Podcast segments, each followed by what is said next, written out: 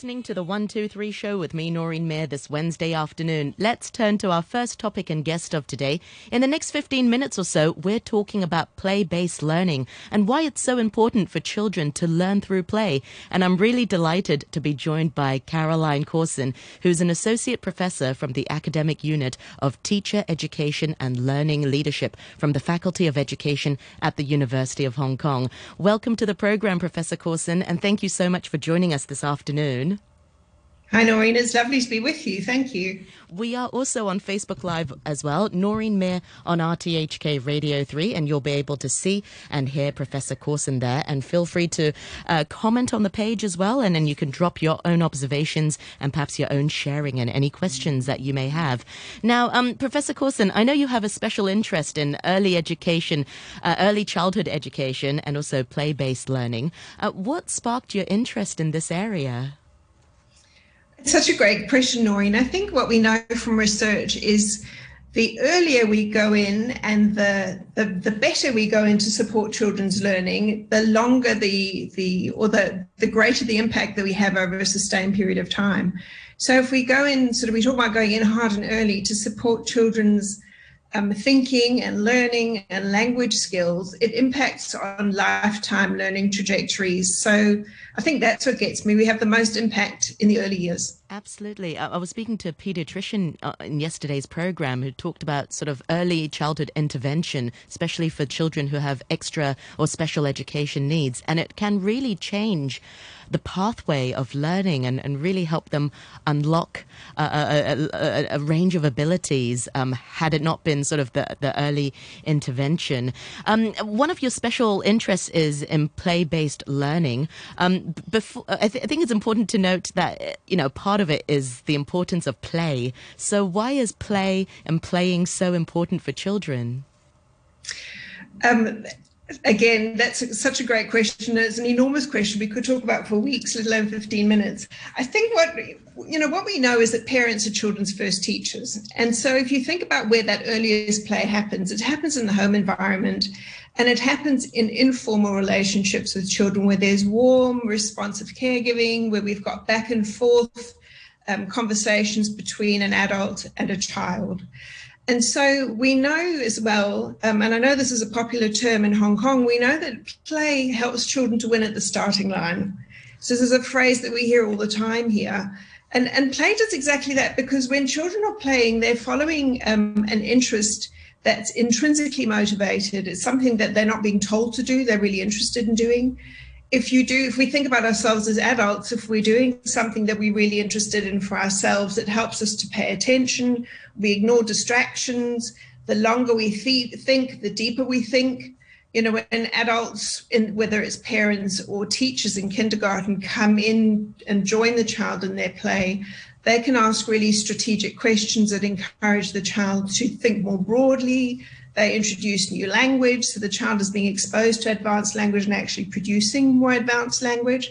So there are multiple cognitive and emotional um, and language oriented benefits of play trouble is a lot of the times adults aren't very playful or or somehow we lose our playfulness or it's not the same sort of playfulness or maybe as children ourselves we didn't have that method of learning. So our, a lot of times our learning is very sort of regimented and and we learned in a certain way. So how can adults regain that playfulness to assist children with their learning yeah, play is very much sort of um, what play looks like is very much influenced by culture and context. We know that.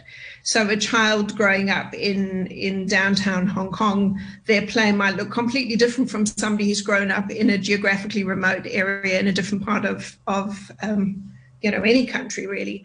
So the the great thing about play is you don't need to have fancy materials. You know you can you can be playful in anything that you're doing.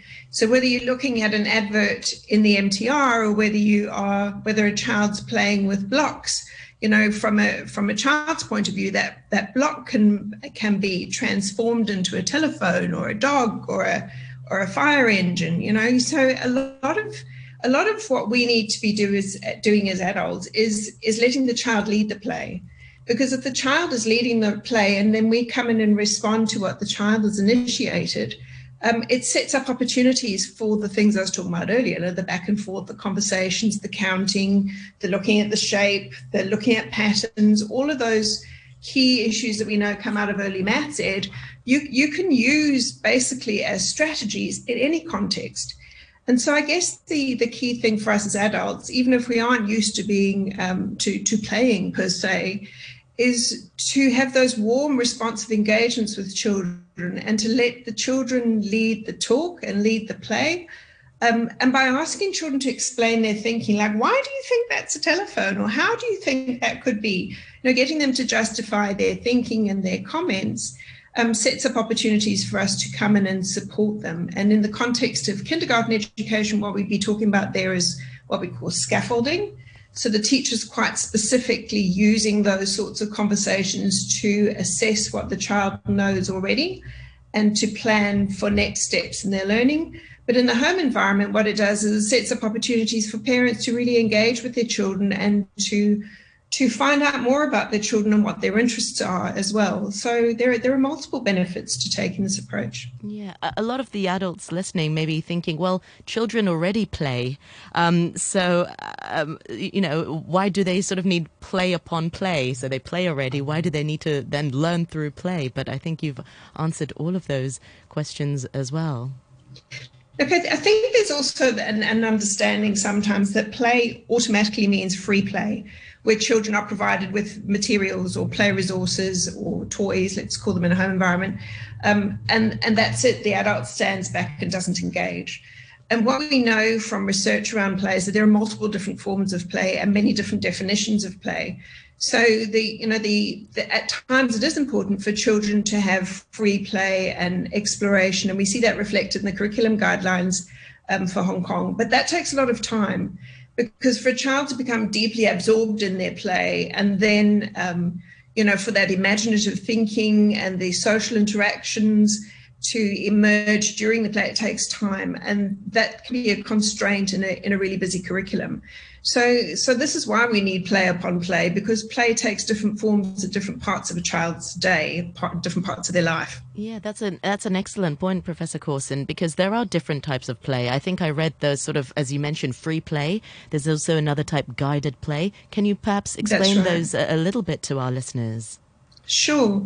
So we talk about free play when the child is provided with play materials and they play independently. Um, well, I say independently, they may have other children with them, but there's no specific guidance around what the play looks like.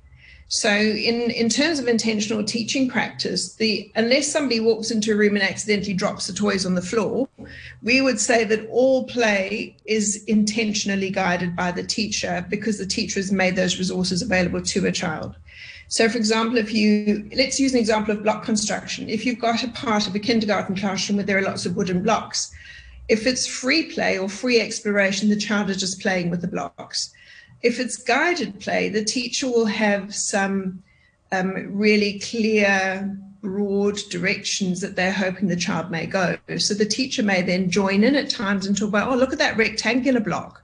And if we put two triangular blocks together, what shape does it make? And can these blocks stack or will they roll if we stack them? So you can see that there are more specific um, FOCI coming into play, more specific learning objectives looking at attributes of shapes or supporting the child learning to speak Cantonese or whatever the language might be in the classroom. But if we talk about teacher directed play, that's that's play where the teacher is more front and central and the teacher is doing more of the telling. And you tend to find that in larger group type um, teaching contexts. That's yeah. That that's that's an excellent um, point. I was watching um, my my daughter's three. What my my eldest daughter is three, and I was watching how her teacher was demonstrating fast and slow. This was all virtually via Google Meeting, and the teacher had two slides and two cylinders uh, one of the cylinders had a smooth surface, and then the other cylinder had a sort of rugged, um, sort of more uh, uh, uh, uneven surface. So she put them both to roll down the slides uh, next to each other, and she asked the students to guess which one would go faster and which one would go slower. So to demonstrate fast and slow, but also for the children to understand different materials will have different frictions. And I thought that was so, that's such an interesting way to demonstrate fast and slow and, and just friction. One of the reasons I love that story is we very seldom hear teachers addressing engineering and technology in, in early childhood classrooms, and that's squarely engineering and technology that she's talking about there. So that's re- that's really exciting. That is, um, and I thought yeah, I didn't yeah, that teacher's like that. a keeper. Absolutely, I'll, I'll, mention it to her. I'll be speaking to her later. Um, also, um, um, um one thing I, I noticed uh, on your website is that uh, you, also have a special interest in uh, numeracy. Uh, you recently published uh, numeracy learning in early childhood education. Tell us a little bit more about that, Professor Coulson, um, and, and why is maths and, and numbers so important in, in early childhood learning? Um, yeah, such again, you you're asking great questions. You've done your homework, Noreen. Um, numeracy skills really underpin everything. If we think about how you would describe, um, you know, I'm just looking around the room that I'm in at the moment, a doorway. You know, you're going to be talking about, oh, it's a rectangular shape, and how do you know it's a rectangular shape? Because it's got four sides and four angles. You know, we we're using those sorts of skills all the time, and I think there's a misperception when we talk about numeracy that we're just talking about number but we're not. We're talking about number, we're talking about object counting. So rather than the child just standing up and, and rattling off um, a string of numbers, which is really showing the um, sort of the, the counting rhythm or the counting, you know, the poetry of counting, um, counting objects is sometimes different. And we see there that um, children may be able to recite the number words, but when it actually count, comes to tagging an object with a number word and knowing when to stop, um, and using those number words in a, in a repeatable sequence, then sometimes children's skills there are less developed than we thought they might be. And a lot of that is environmental, you know, because, um, you know, most children are born with very, very similar capacity. Um, you know, obviously there are going to be outliers, but capacity is there. And a lot of what they learn and how they learn is, is based on what they've been exposed to. And this then starts moving into an equity space. And for me, this is really important. We want all children to have the best possible opportunities to be successful in life. And we know that we need we need sort of numeracy skills just to to work out how we get from here to park and shop. You know, you need to have a sense of you need to know direction, you need to go and know how far, you need to have a big enough bag to put all your shopping in. These are these are all mathematical concepts. And the again, as the earlier we go in, um, and the more we support children with these skills earlier, the stronger the foundation is for later learning when they move on to school. Yeah, and, and what sorts of activities would support that? I'm just trying to think. Children love to, to play shopping and groceries and handling paper money or something like that. Is that a sort of um, good resources or good starting point with, with some younger children? The money one is a tricky one because um, you know you have one paper note that says ten dollars, so that can be a little bit tricky. If you're thinking about number and counting, then having each piece of paper that's your money worth one is more constructive than than moving in that in that money route so early. But I think a lot of it, it comes down to asking questions. And if we ask if we ask children how they know that or how did you work that out, it gives us as adults insight into whether the strategies they're using are actually correct or whether there's a misconception in there that we can then go in early and correct. So we, you know, we know, for example, if I think about two numbers, 13 and 31, they're quite tricky because same digits but different sequence. So, you know, getting children to show us how they understand what a number looks like or what the value of a number is gives us insight that we can then, you know, respond to. And this this comes down to what we call in the in in early education, we talk about differentiated teaching, because all children are developing um, in different areas of their learning at different paces. And if we really understand individual children, we know how to come in and respond to individual children where they're at um, and to support their learning. That, yeah, that's really interesting. I suppose it's interesting to see how children um, make connections with numbers and also making a part of their everyday life. Because as adults, it's you know we, we use, uh, example, money as, as tr- for transaction, so it, so it, comes quite naturally. But for children, they're not really surrounded by money. Well, I hope not, not yet. So it's quite interesting to sort of um, teach them that, to, to make that connection via counting or other um, things in their life. Look, you make a you make a really valid point there, though, because we know that um, you know we live in a world, and so what we want is for the early learning to be relevant to a child's lived experience. We want the number learning to be relevant to their lives. We want them when they're learning about, you know, when they're learning about the MTR, it's relevant to children's lives because they're experiencing it. So we draw on ordinary everyday activities to support children's learning. And there again, you know, it shows again the, the impact that parents can have because they're undertaking these ordinary everyday activities with children. And there are lots of opportunities for warm, responsive back and forth conversations, you know, that, that help children to win at the starting line because they've established that platform um, you know that that they'll build on as they move through formal education. Yeah, I also know you train teachers um, as well. How are teachers responding to this? I mean, there's the other side of the coin is the teachers, and perhaps teachers weren't raised with this sort of te- uh, learning method, but they've had to sort of adopt it as part of their teaching methods. Yeah, that's again, you, you're asking tricky questions. it's that culture and context issue again. Um, you know, because a play based learning is embedded in the curriculum guidelines that we have in Hong Kong, teachers are required to follow it. The extent to which they're able to do that, I think, is quite variable because of constraints like short programs, small classrooms, um, in some cases, access to resources. So I think there's a lot of willingness um, to to use these teaching strategies, um, but they but it has to be done within the constraints of the the context that we have here. Yeah. Well, you're a terrific um, guest as well, so you're able to answer all, all the questions terrifically, Professor Cohrssen. Um, what about the, the, role of parents? I, am hearing a lot of sort of, it's very important, I mean, the, the vital role that parents play. Uh, at the same time, parents are very busy in Hong Kong. A lot of the times, they they don't really get to see their children very often, or when they do, it's maybe dinner time or bedtime. So, how can parents also incorporate play as part of their busy day and to support um, uh, support children's learning through play? I think you know routines can be playful. You know, when we're sitting the table for a meal, you, you know, how many of us are in the room? Four. So how many do we? How many plates do we need? Let's let's put them out. Let's count to check. Um, that doesn't take a lot of time. That's just really a, a question of being front of mind.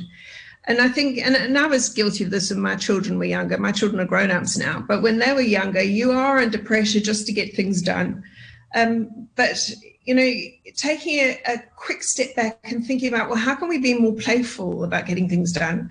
So we're not necessarily about, we're not necessarily talking about sitting down and just playing for half an hour, but what we're thinking about is being more playful in the interactions that we have, that we play with words, that we play with rhymes, that we play with language, that we sing.